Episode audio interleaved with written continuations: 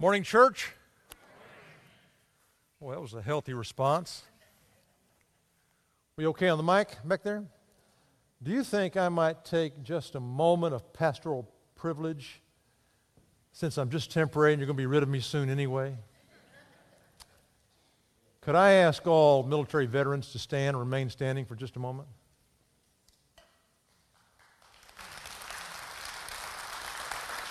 Remain standing for just a moment. I, uh, I memorized this years ago, and I just want to share this with you guys. For those who serve much longer, for those who gave much more, to those who marched beside us as we all went off to war, to every scared but willing kid who stepped into harm's way, to everyone that made it back, to those who had to stay, to those who carry hidden wounds, to those but, who bled but survived.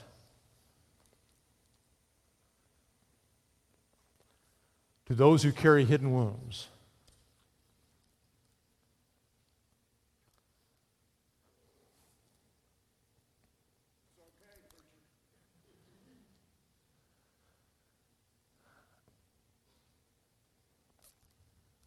I'm proud to salute you for your sacrifice.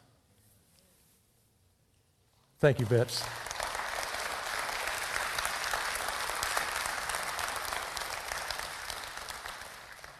Now, we're going to be looking at Jeremiah chapter 6 here in just a moment.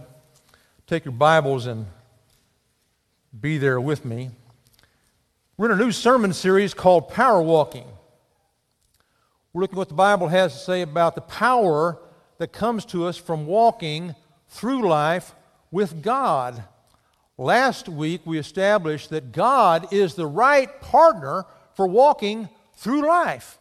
Remember, we looked at Enoch and established that Enoch had walked with God for 300 years, and then he was not because God took him. Now, we can't walk with God for 300 years, we established that it's very important to have God as our walking partner. This morning, we're going to try to determine the right path for walking with God. We need to power walk through life on the right path. The right path is also very important. It doesn't matter how good we are at walking with God if we're on the wrong path. We don't want to take the wrong path and wind up in the wrong place. Agree? Okay. Let me share with you a little bit of research. The Sydney Morning Herald carried an article with this title Wrong path leads, let me back up here. Wrong path leads to a fiery requiem. And then the article begins this way Thomas Hickey might have avoided a horrific death had he pedaled along a different street. He was on the wrong street. The POE News article is entitled Driver in Mexican Bus Accident used wrong road. Begins like this A bus that careened off the highway and into a 650 foot ravine killed all 58 people on board, crashed because the driver mistakenly steered the vehicle down the wrong road. You see where I'm driving at here? I want you to listen to this. This is a little bit lengthier. I got it off secular motivational website. Just because it's secular doesn't mean it's not true, right? Those people can be right too. I think it's good. The title of it The Difference Between the Right Road and the Wrong Road reads this way We all have one thing in common. We're all striving towards something, whether it's Mr. or Mrs. Right, a dream home, a happy family, security, a jag, or a million dollars in the bank, we're all basically just trying to shore up the distance between here and there. There are a jillion motivational quotes that tell us that believing is the key to getting there. Sounds good, looks good, but what if we're believing in and banking on the wrong thing? You're believing with all your heart but wrong is wrong no matter how much you believe in it. Amen. Motivational quotes also love to tell us to keep on going. Don't give up. Plug, baby, plug. They're getting warmer, but again, what if you're doing it the right way, but taking the wrong route?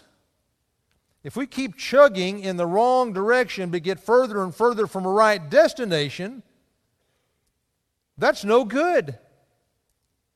Take a long look at the path you're on. Are you any closer to your goal today than you were a year ago? If the answer is yes, treat yourself to a latte, whatever that is. But if the answer is something different, take a long, hard look at the path you're on. You'll never make it to the right place on the wrong path. That ought to be in Scripture. It's not, but that's good. That's the truth. Great introduction to our message this morning. Powerful living requires that we be on the right path. But how do we get on the right path? First thing, ask for the right path. If you're following along here in your bulletin, Matt has set that up well. Ask for the right path. Ask who for the right path. Who should we ask for the right path? Well, we can ask our friends, I suppose. we can ask our friends for their advice on what path we should travel in life. Or we can ask our psychotherapist. If our psychotherapist is a a believer, the answer is going to be a little bit more valuable than if, if they're not. Or we can turn our, our path, our questioning inward, and we can ask our inward self. Just so you know, my inward self doesn't know beans. So it doesn't do any good to turn our questioning inward. Here's an apology that was printed in the Akron Beacon Journal. It's entitled Paper Sends Mourners on the wrong road. It reads this way Our description of Monday's funeral procession for Sergeant, Marine Sergeant Jones incorrectly included a leg of State Route 43. The procession from Atwater Township to the Western Reserve National Cemetery in Rittman actually followed State Route 44 to get from U.S. Route 224 to Interstate 76. We apologize. On the wrong the wrong stretch of road to honor the fallen Marine. They just got the wrong advice. They got the wrong counsel. They got the wrong direction. Their intentions were good. They wanted to go to the wrong place. They just wound up on the wrong route. You see, our information, our guidance, our directions in life are only as good as our source. This is the thing we want to really understand. God is the only credible source for reliable directions. Now, you okay with that? Are you okay with God being the only credible source for directions in life? Because you may be saying to yourself, what about what I want? What about where I want to go? What about the path I want to travel? Now, if you're honest, there's some of that inside all of us. What about where we want to go? What about the path we want to choose? Well, we have to deal with that. Listen to God means we have to remain focused on God and wait on Him. Wait on Him. Um, NASA plans to launch a moon rocket in early 2024. See if this sounds familiar to you. To land on the moon and return again.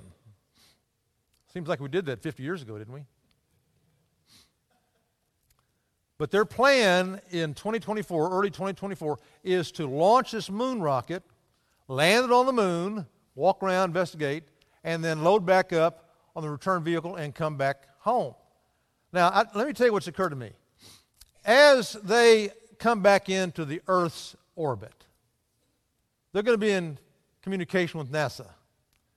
NASA's going to say to them, okay, we've, we've looked at the weather, we've looked at the weather patterns, we've looked at the conditions, we know the limitations of the return vehicle, you've got enough fuel. What we're going to do is we want you to land at Cape Canaveral. We want you to come back into the orbit at a certain level, a certain place, make orbit a couple times, and land at Cape Canaveral. Now, what if the astronauts were to say, ah, you know what, NASA? We've been talking among ourselves up here. We think landing at Cape Canaveral is a little bit boring. We've done that before. That's been done before. So we've talked among ourselves. What we're going to do is we're going to land in Milwaukee. No, no, you're not. You're not going to land in Milwaukee. That'd be ridiculous, wouldn't it? But yet we do that kind of thing all the time. God, we know this is your plan, but we don't like your plan. We don't like your path. We're going to take another path. And God says, suit yourself. Suit yourself. I can't imagine that. NASA always knows the right plan for spacecrafts. And God always knows the right path for us. Can you agree with that? Some of you are kind of quiet. God always knows the right path for us. If we really want to live powerfully, then we need to turn to God, humble ourselves before Him, acknowledge our limitations. God, I am just an empty shell of a man. I am worth only what the, uh, the value you assigned to me. You reveal your path, and I'm going to follow your path. Amen? I'm going to follow your path. God deserves the respect of being consulted, at least. If we really want to live powerfully, then we need to turn to God, humble ourselves before Him, ask Him where the right path is for our lives, and just follow it. Now, you thought I wasn't going to refer to Scripture? Jeremiah chapter 6, verse 16. This is what the Lord says Stand by the roadways and look. Ask, ask about the ancient paths, which is the way to what is good. Then take it and find rest for yourselves. This is all through Scripture. Ask for the right path. Ask for the right path. Lord God, I am but frail dust. You alone are the great God of eternity. You alone are the great Creator God. You alone are the great King over all things. I come before you humbly, acknowledging my weakness, my inability, and I'm just asking you, God, what path do you want me to take in life? You tell me, God. You tell me. I'm asking you for it. Can we begin there? Okay, we're talking about power walking, the right path. Here's the second thing. After we ask for the right path, listen for the right path. Once we've shown our respect for God and we've gone to Him asking for His counsel regarding the path we should take, then we enter into a period of listening. To listen to God means to remain focused on God and wait on Him. My youngest grandson is 15 years old. He has ADD. I think all kids have ADD these days, but he's got pretty serious ADD. And my son and I have been laugh, laughing about this because he comes to his son, I mean to his father, my son. My son's name is, is Jarrett. He comes to Jarrett and he says, Dad, and he's got some issue. Now, to Evan, my grandson, whatever issue he's got on his heart, that's the most important issue in the entire world and he comes to his dad. And he just begins talking. It doesn't matter if my son's talking to someone else. Doesn't matter if he's involved in something he's doing there and doesn't, uh, doesn't have time. But he'll just start talking to his dad. If Jared doesn't drop everything he's doing right that moment and turn his attention to Evan, or if Jared doesn't stop talking to whoever he's talking to and turn his attention to Evan, Evan's got this, this, uh, this, this attention deficit. He'll just turn around and walk away. See, he has not mastered the art of patience yet. Have you? He has not mastered the art of patience yet. He'll just walk away if he doesn't get an immediate answer. And Jared will say, Evan, Evan, come back, come back. What is it, son? Tell me. So, so Evan will ask his question. Jared has to stop everything. Evan asks his question, and Jared will say, okay, da, da, da, and he'll give him an answer. Now, God doesn't do that. God honors patience. When we come before God, God hears us immediately, but God doesn't give us a response always right at that moment. He wants us to learn patience. And you're awfully quiet here now. You're, you know. We, we all kind of have ADD when it comes to God, don't we? We all go before God. Our issue is the most important issue in the entire universe. And we put that before God. And rather than listening for his response, we get frustrated, we walk away and do our own thing.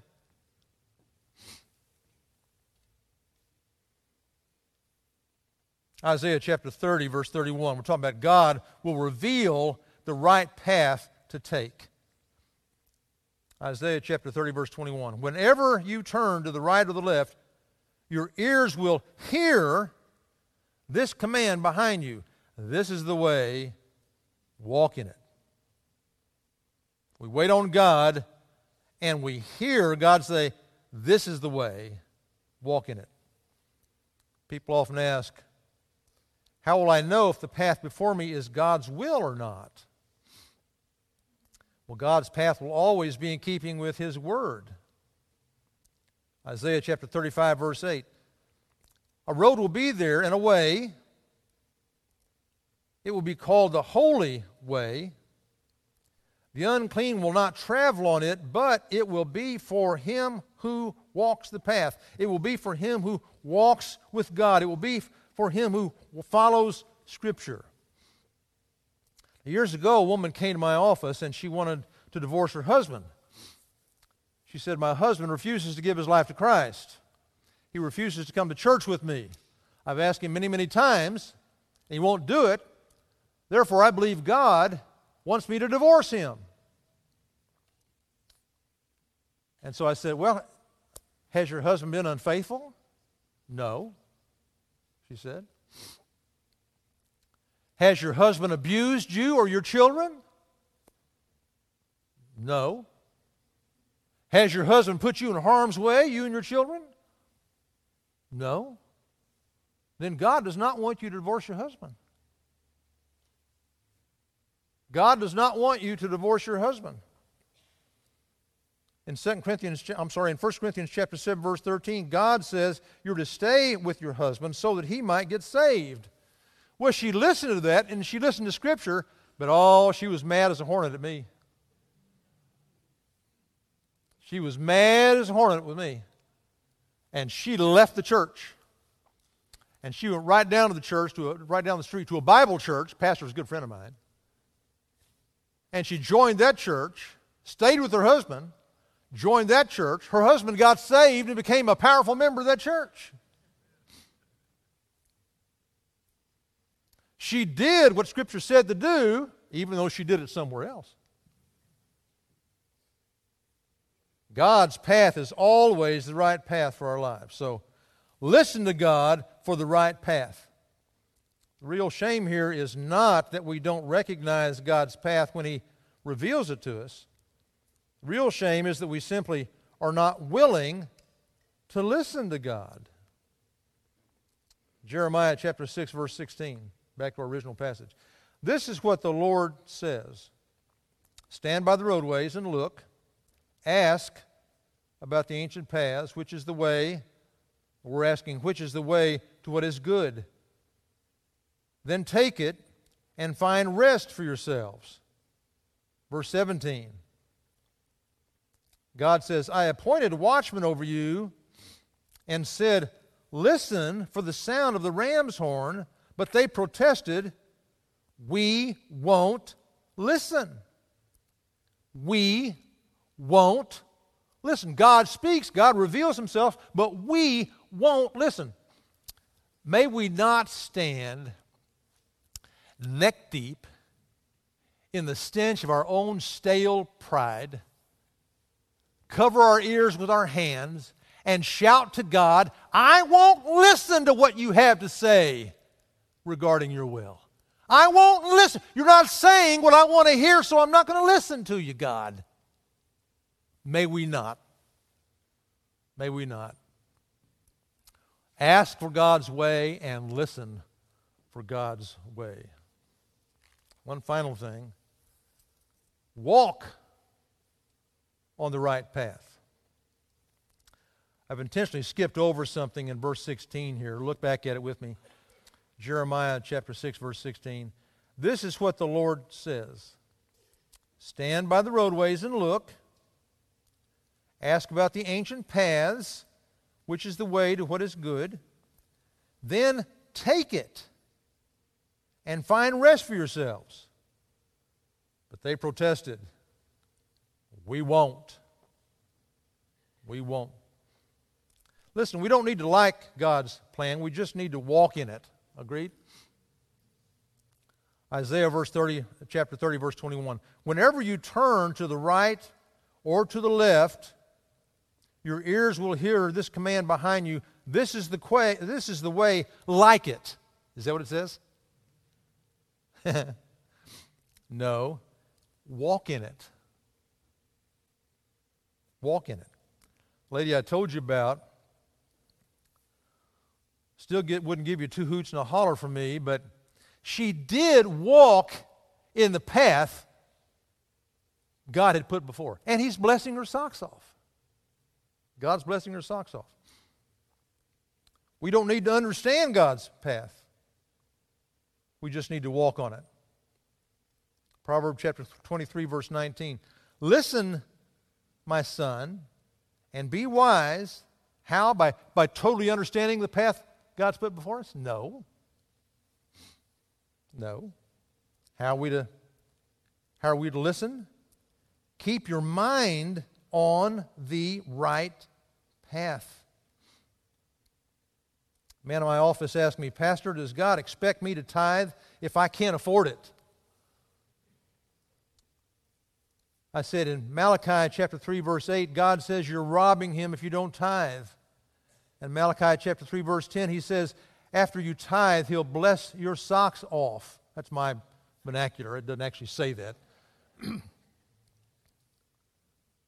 he said, he said, that doesn't make sense. that makes no sense. But I'm going to do it. And he did it. And God blessed his socks off. I'm sorry I keep coming back to that. God always does bless us. We don't need to know the end of God's path, we just need to walk on it. God doesn't let us know where his path will lead us. But as we step on it and travel it, with the passing of time, we begin to get glimpses of where God is leading us, and believe me, it's always good. At the height of my first career with EDS, working for Ross Perot, I began to sense God was calling me to do this. And I went before God and I said, God, do you, do you really want me to give up my career? My degree was in computer science. Do you really want me to give up my career and follow you as a pastor? And in such ways, he's only done a couple of other times. Deep within my soul, God screamed, Yes! Yes! and I just collapsed. But God, I have I have no training in doing that. I'm 30 years old. I have a degree in computer science. I have no education in doing that. I have no experience in doing that.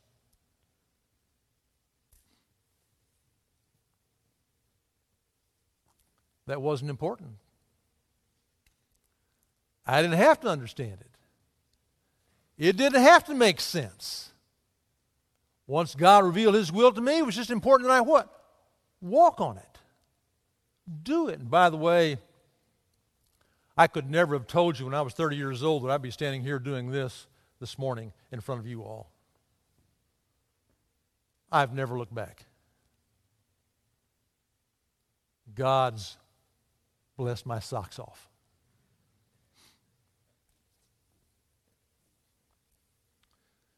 Proverb chapter 4, beginning of verse 25. Let your eyes look forward, fix your gaze straight ahead.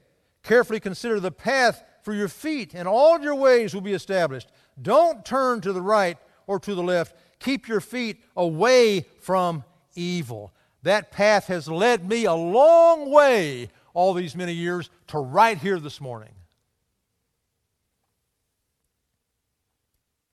My testimony to you is Proverbs chapter 4 verse 18. The path of the righteous is like the light of dawn, shining brighter and brighter until midday. Ask for his path. Listen for his path. Walk on his path. Power walking, walking with God and gaining power of life is the only way to live life. With the right partner, yes, but on the right path. Always on the right path. Ask for his path. Listen for his path. Walk on his path. That's where you are this morning, right? Right?